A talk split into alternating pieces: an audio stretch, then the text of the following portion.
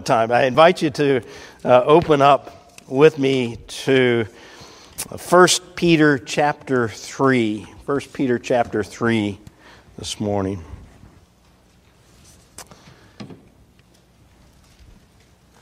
And we're going to begin in verse 13. Again, 1 Peter chapter 3, beginning in verse 13, going through verse 17. Yesterday, there were a couple of, of families uh, from here that went to a conference in Birmingham, Alabama. Anybody here has ever been to Birmingham? Uh, the conference was called the Always Ready Youth Conference.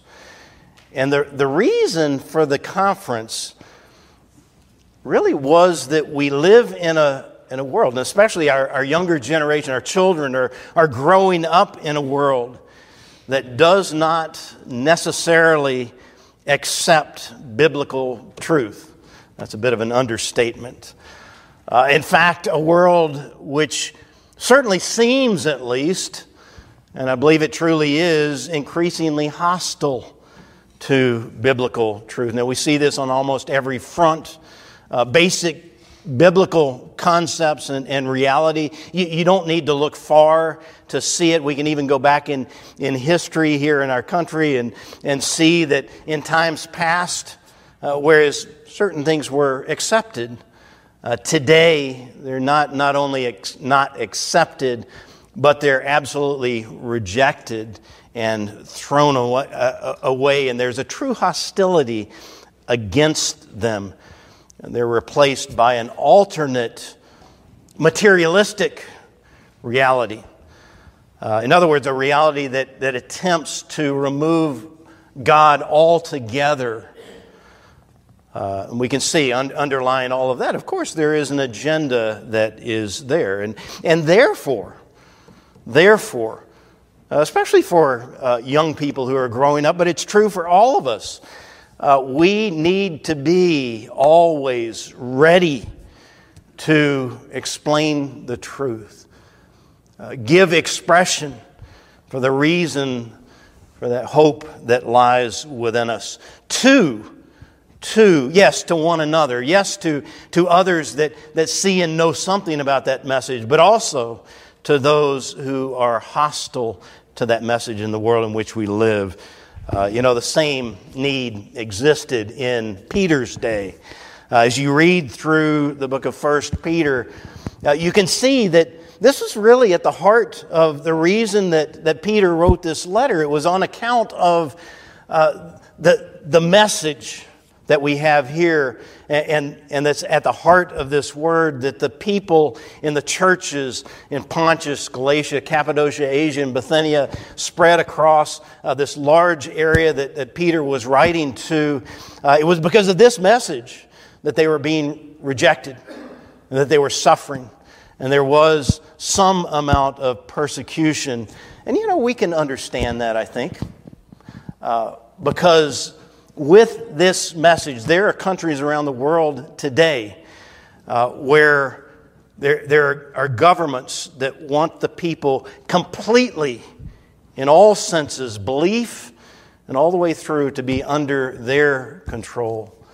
And this message stands in that way. It says there is one God, and we are to look to Him. And so it's, it's hated. Uh, in other places where that's not the case, uh, this very simple message calls out people in their sin. Uh, and it tells them, and this is not just some people, this is all people. And it tells them that they must believe in and submit themselves, therefore, to the Lord Jesus. Otherwise, if they continue on the path in which they're on, they will face condemnation. And so you can understand for uh, plain reasons why there is a rejection of this message and of those who bring this message forth. On the other hand, this same message that brings about uh, rejection in this world will be heard by some, some people. There will be some who hear it, who are irresistibly drawn to it and who recognize that this message is the one and only message of salvation. This message provides freedom from sin and death. And it is the one way for hope for that which lies ahead, a, a life together with the one who has made us, together with the Lord.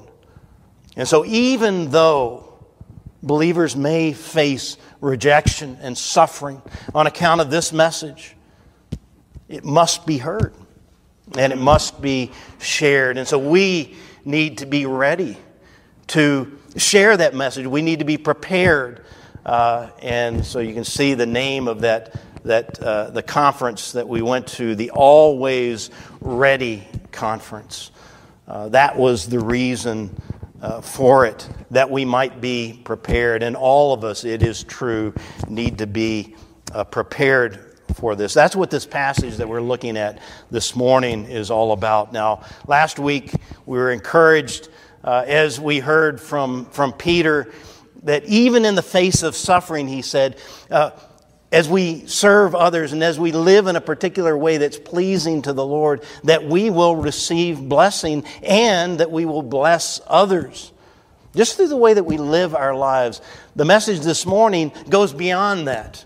And it talks about how very specifically uh, we are able to bless others with our words, not just with the ways that we live our lives as we share the gospel of Jesus Christ with others around us, even, even when it may mean uh, rejection at times, suffering, uh, even loss.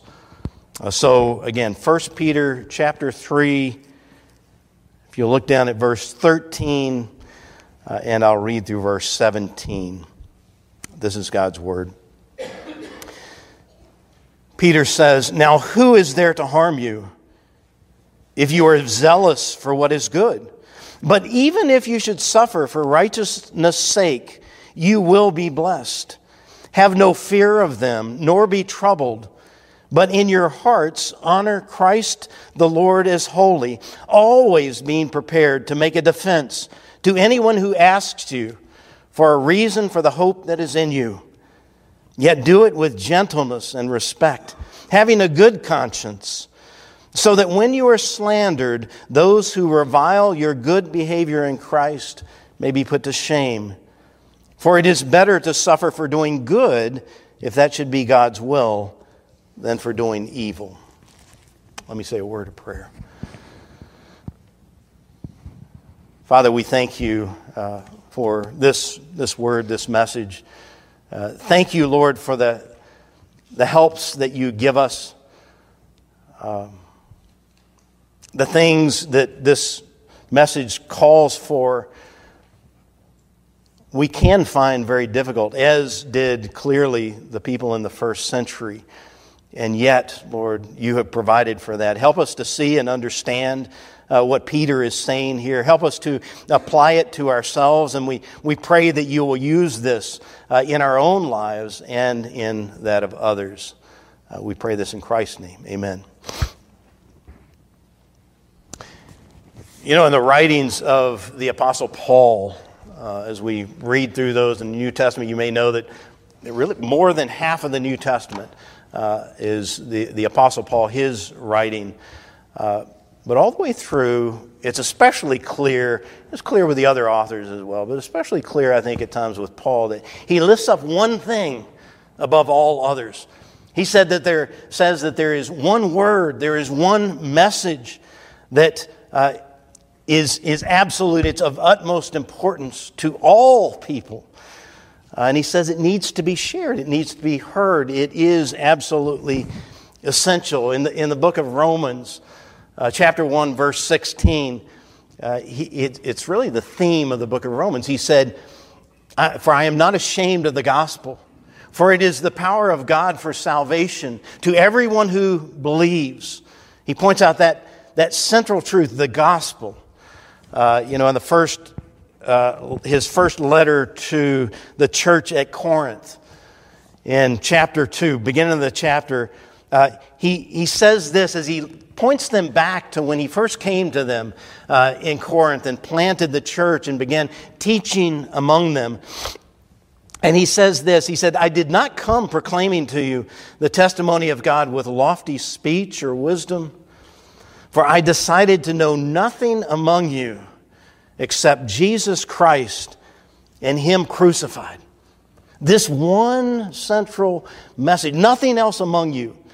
And of course, he, he, he, was saying that everything that, that I gave you, that I taught, that I proclaimed to you, it, it had as its basis this it was pointing you to the gospel of Jesus Christ. It's that important. At the end of that same book, uh, these are the words that we read uh, earlier in our confession of faith. He, he said to them, Now I would remind you, brothers, of the gospel I preached to you, which you received, in which you stand, and by which you are being saved and then he goes on to say, uh, I delivered to you that which was of first importance. Uh, there are truths here that are uh, above. All the others are there to, to support and provide, pointing toward this one truth, and it is the gospel. You know, it's a bit like a, a paramedic. When a paramedic first comes to a, a scene, they, they do their assessment of the scene, and, and it's a life and death kind of situation. There's someone that's lying there. What do they look for first? You know, is the heart beating? Is, is there blood that's pumping through the body? They, they, they've got to check for that which is needed, absolutely necessary for life. You know, when it comes to spiritual life, it's the gospel that is the power of salvation.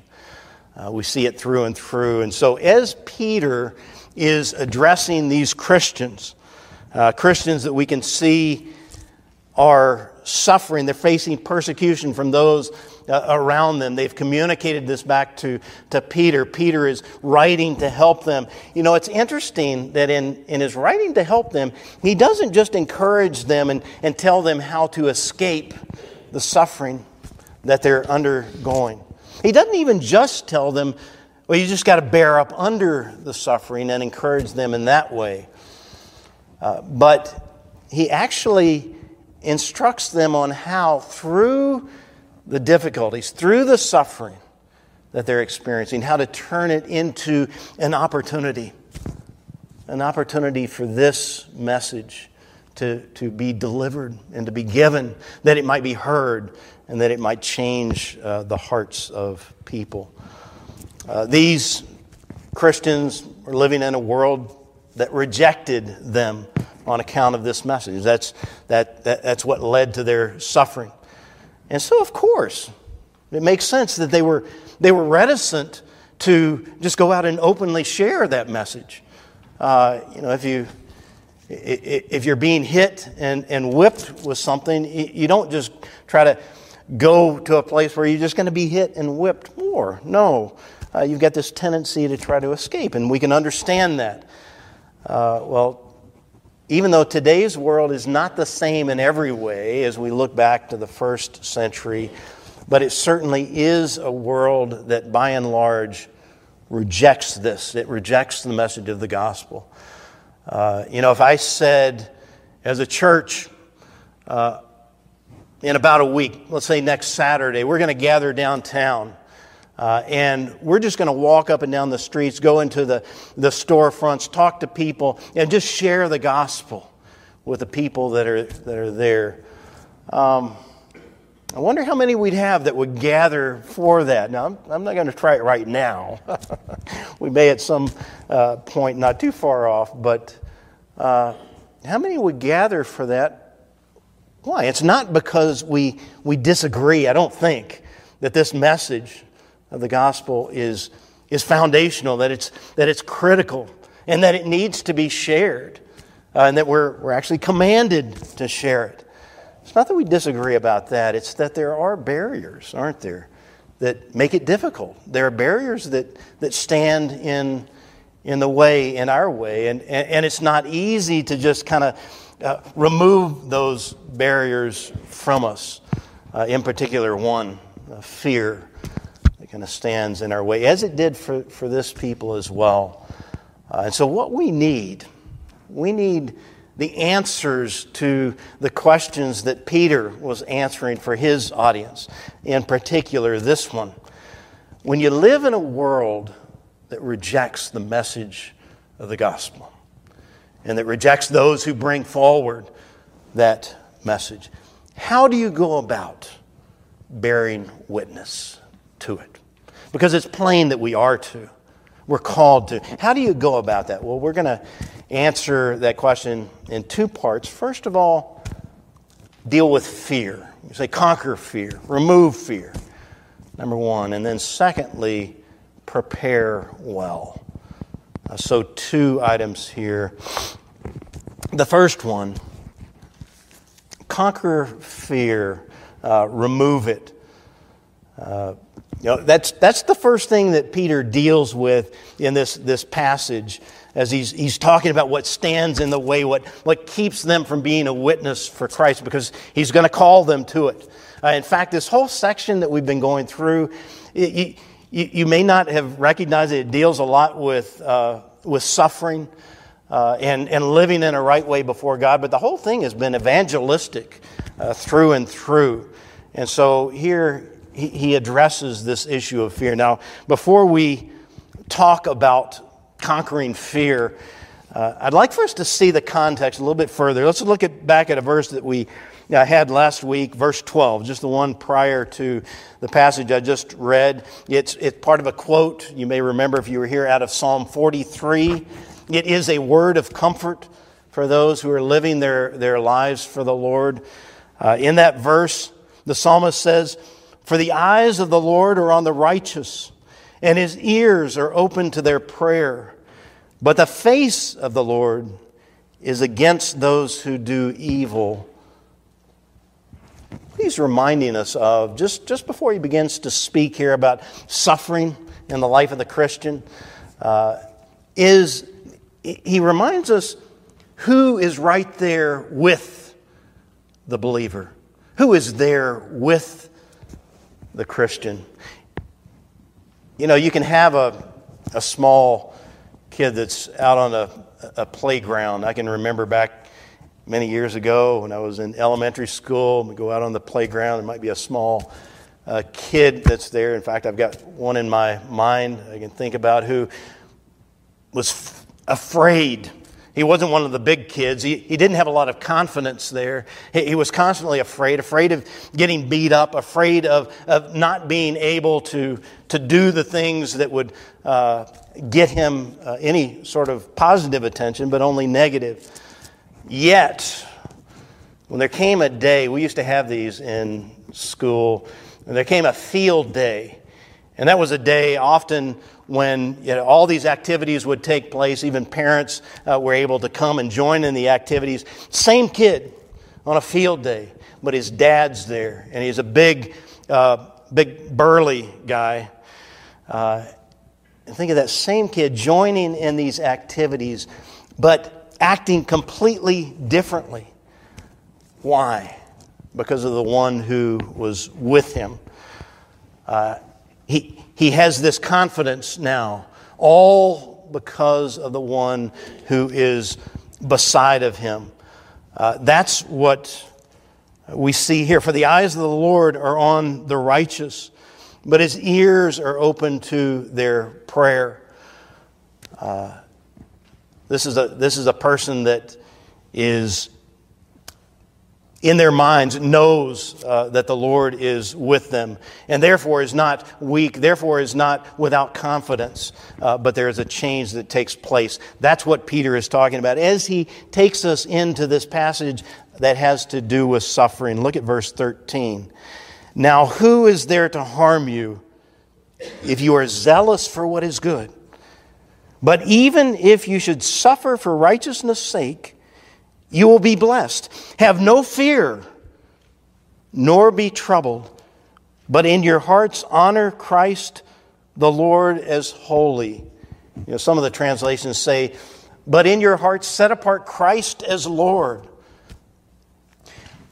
Peter wants us to see one overriding reality here that you, if you, if you have yoked yourself to Christ, that you are not alone, ever. You're not alone. That He is constantly with you. you you're, you're able to live your life, no matter what happens, with the fullness that Christ brings to you, with the fullness of the gospel. To know that you are fully forgiven, uh, to know that His name has been placed upon you, that, that you're accepted into the beloved, that, uh, that you belong to Him, and that He is yours, you are His. You know, if you have answered the call of Christ, and here is one way that the Lord Jesus puts it in Matthew uh, chapter 11, the call Come to me, all who labor and are heavy laden, and I will give you rest.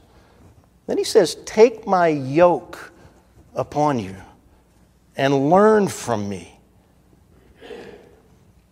For my, my burden, uh, he, he goes on to say, My yoke is easy and my burden is light. You know what a yoke is? Uh, it's that heavy wooden thing that has two humps on it and it, it fits over the oxen so that they will go on the path that the one that's behind them and driving them uh, wants them to go, and they'll be yoked together. So they'll always be together.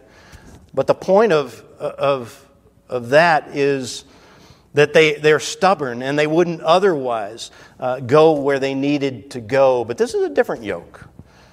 This is, it's similar in the sense that we are to yoke ourselves with Christ, uh, but we do it willingly and out of a heart that, that loves Him and that recognizes that He has loved us with an everlasting love. And so we, we continue with Him and we follow Him and we obey Him. You know, if you have yoked yourself to Christ, then you can know that He is with you by His Holy Spirit. And th- this is the great reality for the believer. It's the reality that overshadows all others, that we belong to Christ and that we're motivated by the gospel. And, and so, as Peter says here, in your hearts, set apart Christ as Lord, make Him your Lord. Follow Him in all areas. And he's saying, uh, if you continue in this way, it will drive out fear if that's truly the way that you're living your life. Now, that's what Peter says right at the beginning of this passage when he says, Now, who is there to harm you if, if you are zealous for what is good? In other words, if you have yoked yourself to Christ and you are following Him and you are obedient to Him, that you're submitted to Him, then your heart is won over by Him and you're going to desire what is His. You're going to desire what is good. He's not saying here you will not face suffering. That's clear because the people he's writing to are already facing suffering. He goes on to talk about all the suffering that will take place. But he is saying that if you are yoked in this way and you set apart Christ in your heart as Lord, then that will drive out suffering. Who is there to harm you? Ultimately, uh, because he is solid. You know, when I, I first came to faith in Christ. It was this that really gave me this great sense of comfort uh, inside. I, I, I, had not grown up, I had grown up hearing about the faith, but I wasn't a, a believer. I was not convicted in my heart. I wasn't following Christ. Uh, and so everything that I was depending upon was temporary and always subject to loss. And so there was no sense of security. But what what Peter's talking about here is having that knowledge, that understanding in your life that no matter what happens, that you are secure, that you've got a foundation, that you're in Christ, even if you were to get put into prison. Remember that passage in uh, it's in uh, the book of Acts, Acts chapter 16. You Paul and Silas. Uh, they, they've been sharing the gospel, right? And uh, because of the message, they get put into prison. They're shackled, they, they can hardly move. Uh, and it's on account of the message.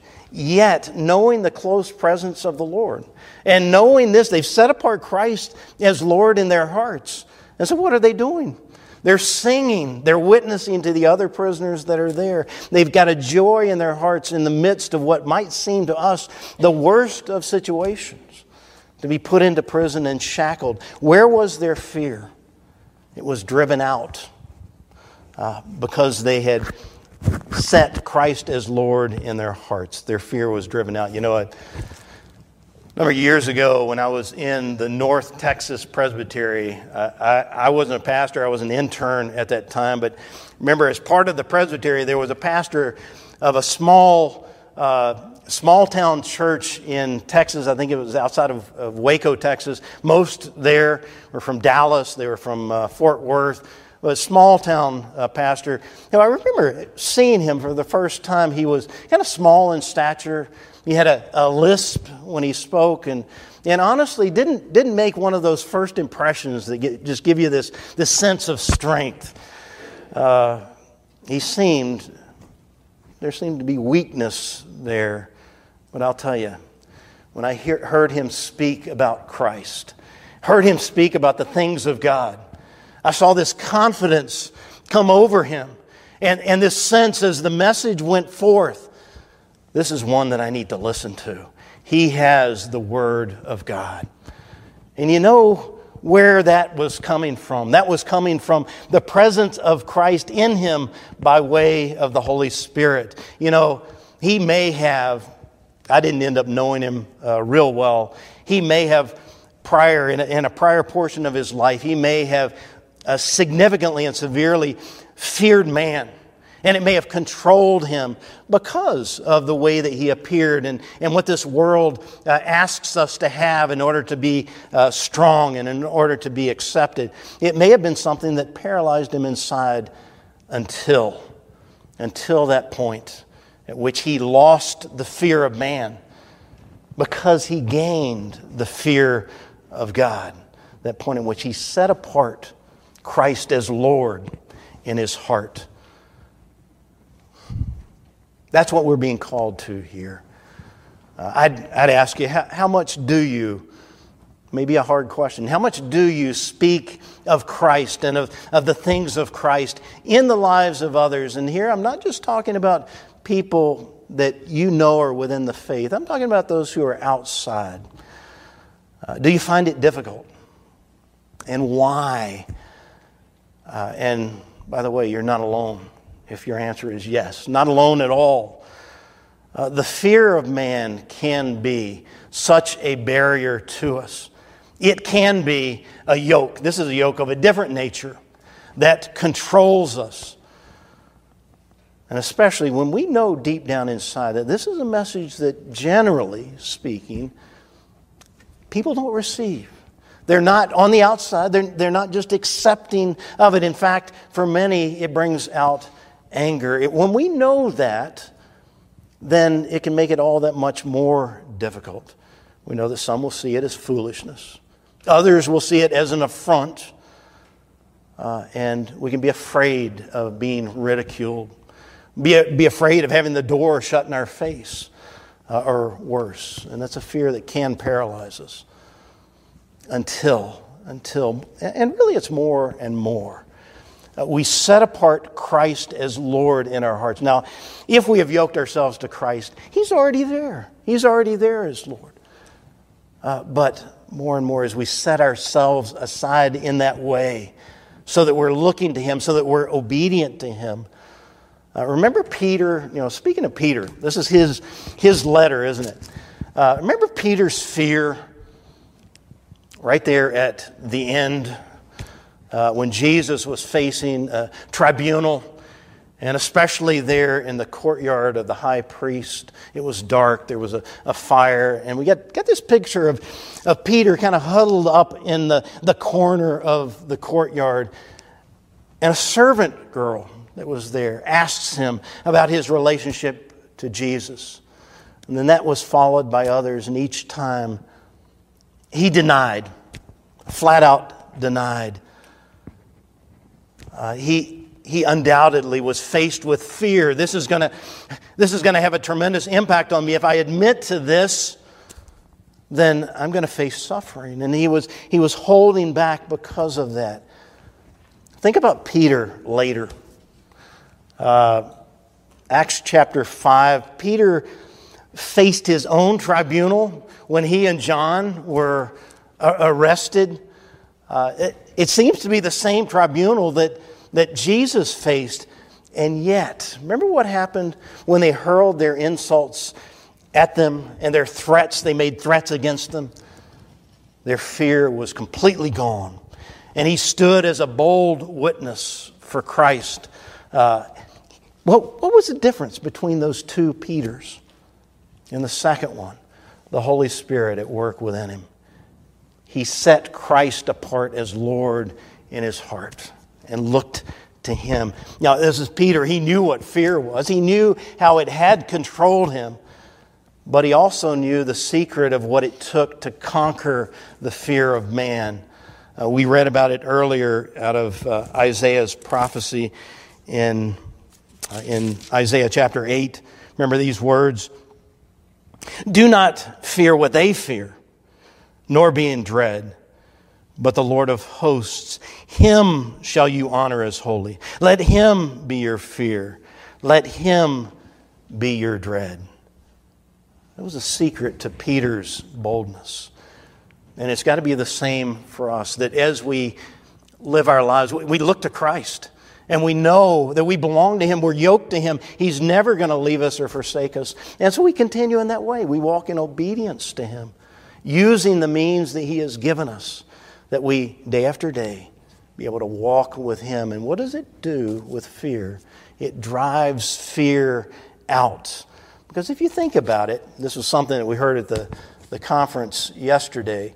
If we see the Lord in the right way, it's kind of like looking up at the sun, right?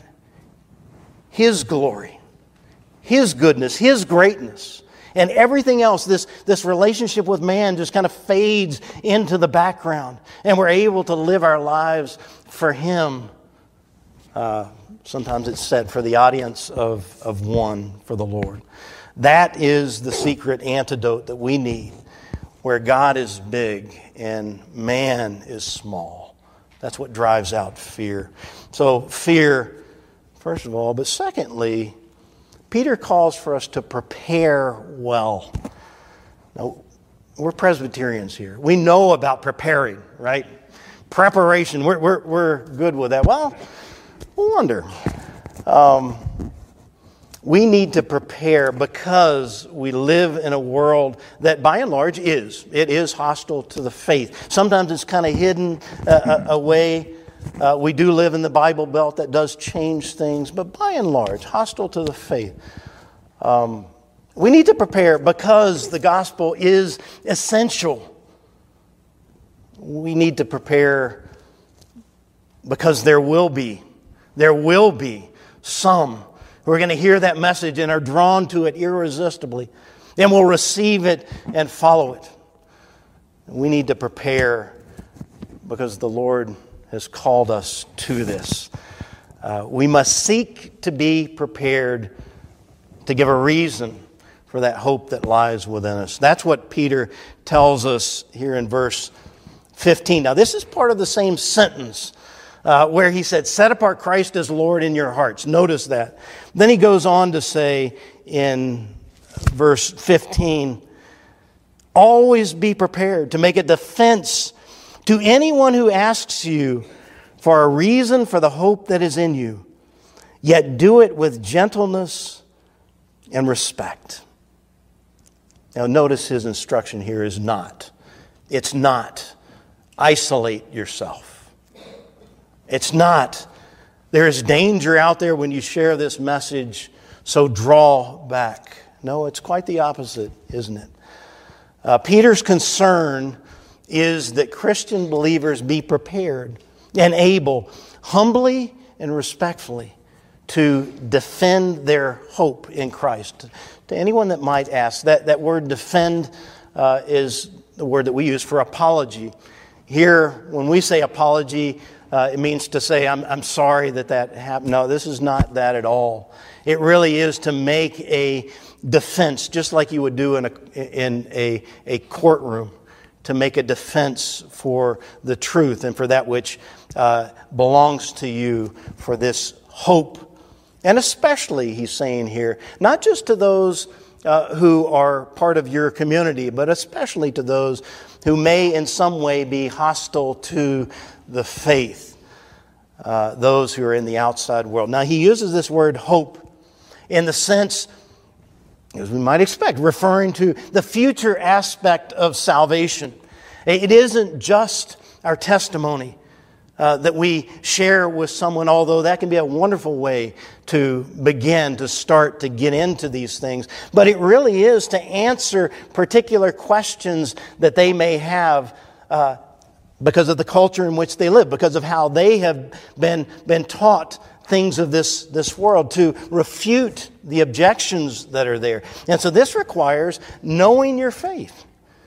And it even requires knowing something about those to whom you are speaking. Uh, that's, that's where we may have to do some extra work here to understand the world in which we live, to understand the objections uh, that we do faith, face, as well as uh, understanding and having knowledge. And, and this really is the first place of the gospel itself and all those things that surround the gospel and, and how we, we experience that in our own lives. Now, remember, Peter has already spoken about this forward looking hope that the Christian has. He, he, did right at the beginning of his letter. Remember, he said, uh, according to his great mercy, he has caused us to be born again to a great hope, born again to a living hope through the resurrection of Jesus Christ from the dead and into an inheritance that will never perish, spoil, or fade. It's kept in heaven for you who, by God's power, are being guarded for a salvation that's ready to be revealed in the last time when Christ returns. Uh, notice in those words, all the way through, there's this certainty to it, there's a security to it uh, that causes a person to live in a way out of that hope that's completely different from those uh, around us. Uh, Peter has already talked about our lives being a witness to that, to that hope. But now he's saying we must be ready, we must be prepared so that not only with our lives and the way we live them, but with our words that we're able to answer the questions. Questions could be how can you have so much confidence uh, in this? How is it that your book is different from all those other books, religious texts, holy texts out there? Aren't there many paths to heaven? So that we can just kind of choose the path to follow? You know, making a defense for the hope that lies within you means answering these questions. Yes.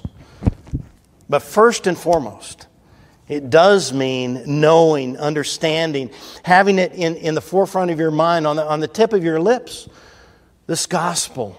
That remember, Paul upheld as being of, of first importance, above all else. Uh, so that it, you, you've got to be prepared to ask yourself, Am I ready to share that? Am I ready to, to give that uh, to somebody, whether they ask for it sometimes or, or not, but to look for opportunities.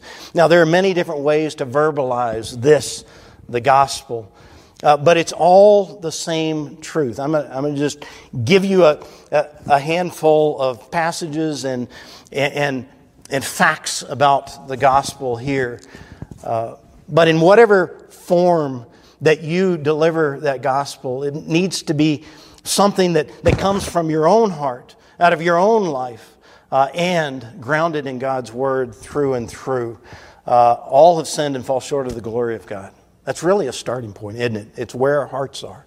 Uh, Romans 3:23 that I am a sinner and you are a sinner spiritually lost and, and, and we can say the wages of sin is death again Romans 6:23 the wages of sin is death this is what we earn as we uh, live our lives apart from God and sin, sin, sin. We're earning death. and what it's talking about when it speaks about death is ultimate death, separation from God, ultimate loss, the opposite from salvation. Uh, but God. Ephesians 2 4. Many other places we could go. But God has provided His grace and His mercy. He's provided a way of life, and He's provided that through His Son, through the Lord Jesus. Um, and many different ways or places we can go to talk about that. John 3 16, which contains this by believing in Him, you are able to have eternal life forever. And so, on that point, in sharing the gospel with somebody, spend some time on believing in Him. What does it mean? What does it look like to have faith in Christ? Because many people just think, well, it's just it's just with my mind I, and, and maybe with my lips. Maybe I, I profess it in my mind. I, I say I believe it, and that's it. But no, it has to, it, it needs to be grounded. It needs to show in your life. Ultimately, faith in Christ is going to involve looking at your own heart and repenting for your sins. But it is following Christ. That's the number one thing. Follow Christ with all of your heart and all of your life. Yoke yourselves to Him. This is faith. And so, as you share the gospel, somebody they, they need to see the full picture and, and how it uh, shows in the life of a person and the, the great value that's there. But but in this passage, Peter is not only speaking about sharing that great truth, it's not only about sharing uh, or preparing and, and knowing how to share the gospel, but it does include knowing and being prepared to answer some of those arguments that are posed by the world around us, no matter how absurd they might seem. And some really, truly are absurd today, but uh, notice it says here do it with gentleness and respect. And so, walking them through uh, some of those key questions, I'm just going to uh, bring out a couple of them here. These are things yesterday, the conference was, was all about this uh, your truth, my truth. Um, that truth is relative. Whatever you believe is just as true as whatever I believe. That's one of those that, on the face of it, we have to just shake our heads and say, that's, that's utter nonsense. Now, you don't do that when you're speaking with someone. Uh, but you kind of walk them through and show them how this can't be true. It's, it's ultimately incoherent. Nobody lives their lives in this way. You can't cross the street in that way. You look to see if traffic's coming, and you don't just pretend your own truth says there's no traffic coming. Uh, no, there's, there's one truth uh, through and through. Uh, and so, knowing how to answer that is important. Uh, that is, by the way, and I think you know this, it is throughout our culture today. Uh, it is through and through the reality that's upheld as the true reality, that truth is relative. Uh, something else I mentioned earlier that our faith is not merely one path, or our faith uh, it is not just one way, but there are many different paths to God, right? There, there are uh, many different religions, many different ways. Uh, and uh, it was spoken about yesterday at the conference that there's this one way over here and another way over here, and they, they wind their way and they have uh, different leaders and, and, and different aspects to them, but they all kind of meet at the top. And at the top, uh, they have one truth there is one God. Uh, it's what we call pluralism. It's huge today. Uh, somehow these all fit together, but again, it makes no sense. And, and just as you begin looking at it, uh, at what was just said, you, you begin to see how it falls apart. Because each religion makes truth claims that cannot ever fit with the other truth claims of another religion. And so they, they all have to be lying as they work their way to the one truth. And so if there is untruth that leads to truth, that, that's incoherent again. Uh, the gospel given by the apostles bears witness to the historical fact of the life, the death, and the resurrection of the Lord Jesus. And the meaning behind that is proclaimed in God's Word. And you know, we can go today and we can walk the places where these things took place. Uh, we, can, we can see all the witnesses. This is uh, that which took place in history, in time and space, uh, and was corroborated all the way through.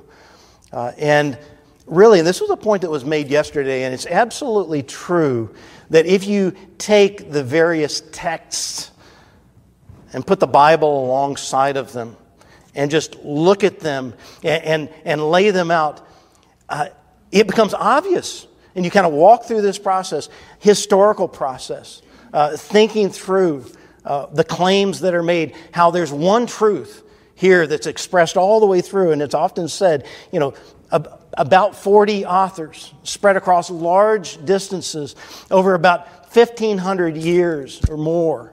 Uh, you know, all saying the same truth, pointing in the same direction. The same gospel comes out of it all. Uh, and before long, it, it, it, it, becomes clear there aren't just two, as was said yesterday, there aren't just two texts that are fairly close. No, there's one that is miles uh, above all the others because it is truth all the way, all the way through, and we would expect that. Uh, none of the, the, the other texts even compare. Now, these are just a couple of the questions that are asked, questions that we need to prepare in some way to answer. He says, always be prepared to make, an, to make a defense to anyone who asks you for a reason for the hope that is in you. Yet do it with gentleness and respect. There's a how we are to do it. Then he goes on to say, having a good conscience so that when you are slandered, those who revile your good behavior in Christ may be put to shame. You know, we can have the best preparation, can't we? But if it's lived out in a life where compromise is shown throughout, where there's hypocrisy throughout, what does it do to that message? It destroys the message. And so he says here, you know, have a good conscience, live your life according to the Lord. Follow Christ. Uh, if you're yoked to Him, again, it's setting your hearts uh, apart to Jesus as your Lord uh, in all of these things. And so, uh, two matters. One of those is, is setting aside fear, doing away with fear. The other is always being prepared to have an answer for the hope that lies within you. And that hope that that springs out of you uh, as you live your life and as you contemplate all that lies ahead. Uh, as Peter uh, speaks earlier here, we are born again to a living hope through the resurrection of Jesus Christ from the dead. There is that which happened in the past, which is historical, that causes us or helps us to know that we can look forward to the future. Now, ultimately, I will just say as we close this, that there's one way that we can know these things for certain. Uh, and it's not with all of those things that I shared. We do share those with others but because they prepare the way for the gospel. But ultimately, there is one way that we can know these things are true for certain, and we, we live our lives in that way. And that is because we have the testimony within ourselves. That is because we have the Holy Spirit resident within us. Uh, and so, even though he is calling for those kinds of, of things, make a defense, be ready to defend. Yet at the same time, to know that it's the Holy Spirit that gives us that ability to walk day after day, to know for certain, to know that we're yoked to Christ, to live our lives so that He is Lord in our lives. That's what comes to us simply through coming, turning to Him by faith. And what a, what a glorious thing that is, isn't it? Uh, so always be prepared. Drive out fear. Live for the Lord. Uh, let me say a word of prayer. Father, we thank you that in all these things that we have just gone over, uh, in this command that's given to us, in the ways that we are to go about uh, carrying out this command, Lord, thank you that it's you uh, who is the one who is with us. It's you who provides for all of this. Uh, these are not things we need to make up for ourselves. We have your word and we have your Holy Spirit. And so we thank you. Give us, Lord, I pray, that confidence that we need to live in this way, live in lives that share the gospel that, that draw people in, that, that cause this recognition that we are different. And help us, Lord, to have the words of the gospel and to have the answers uh, that show that hope that lies within us. We thank you for your provision, for your goodness, for your grace. We pray in Christ's name. Amen.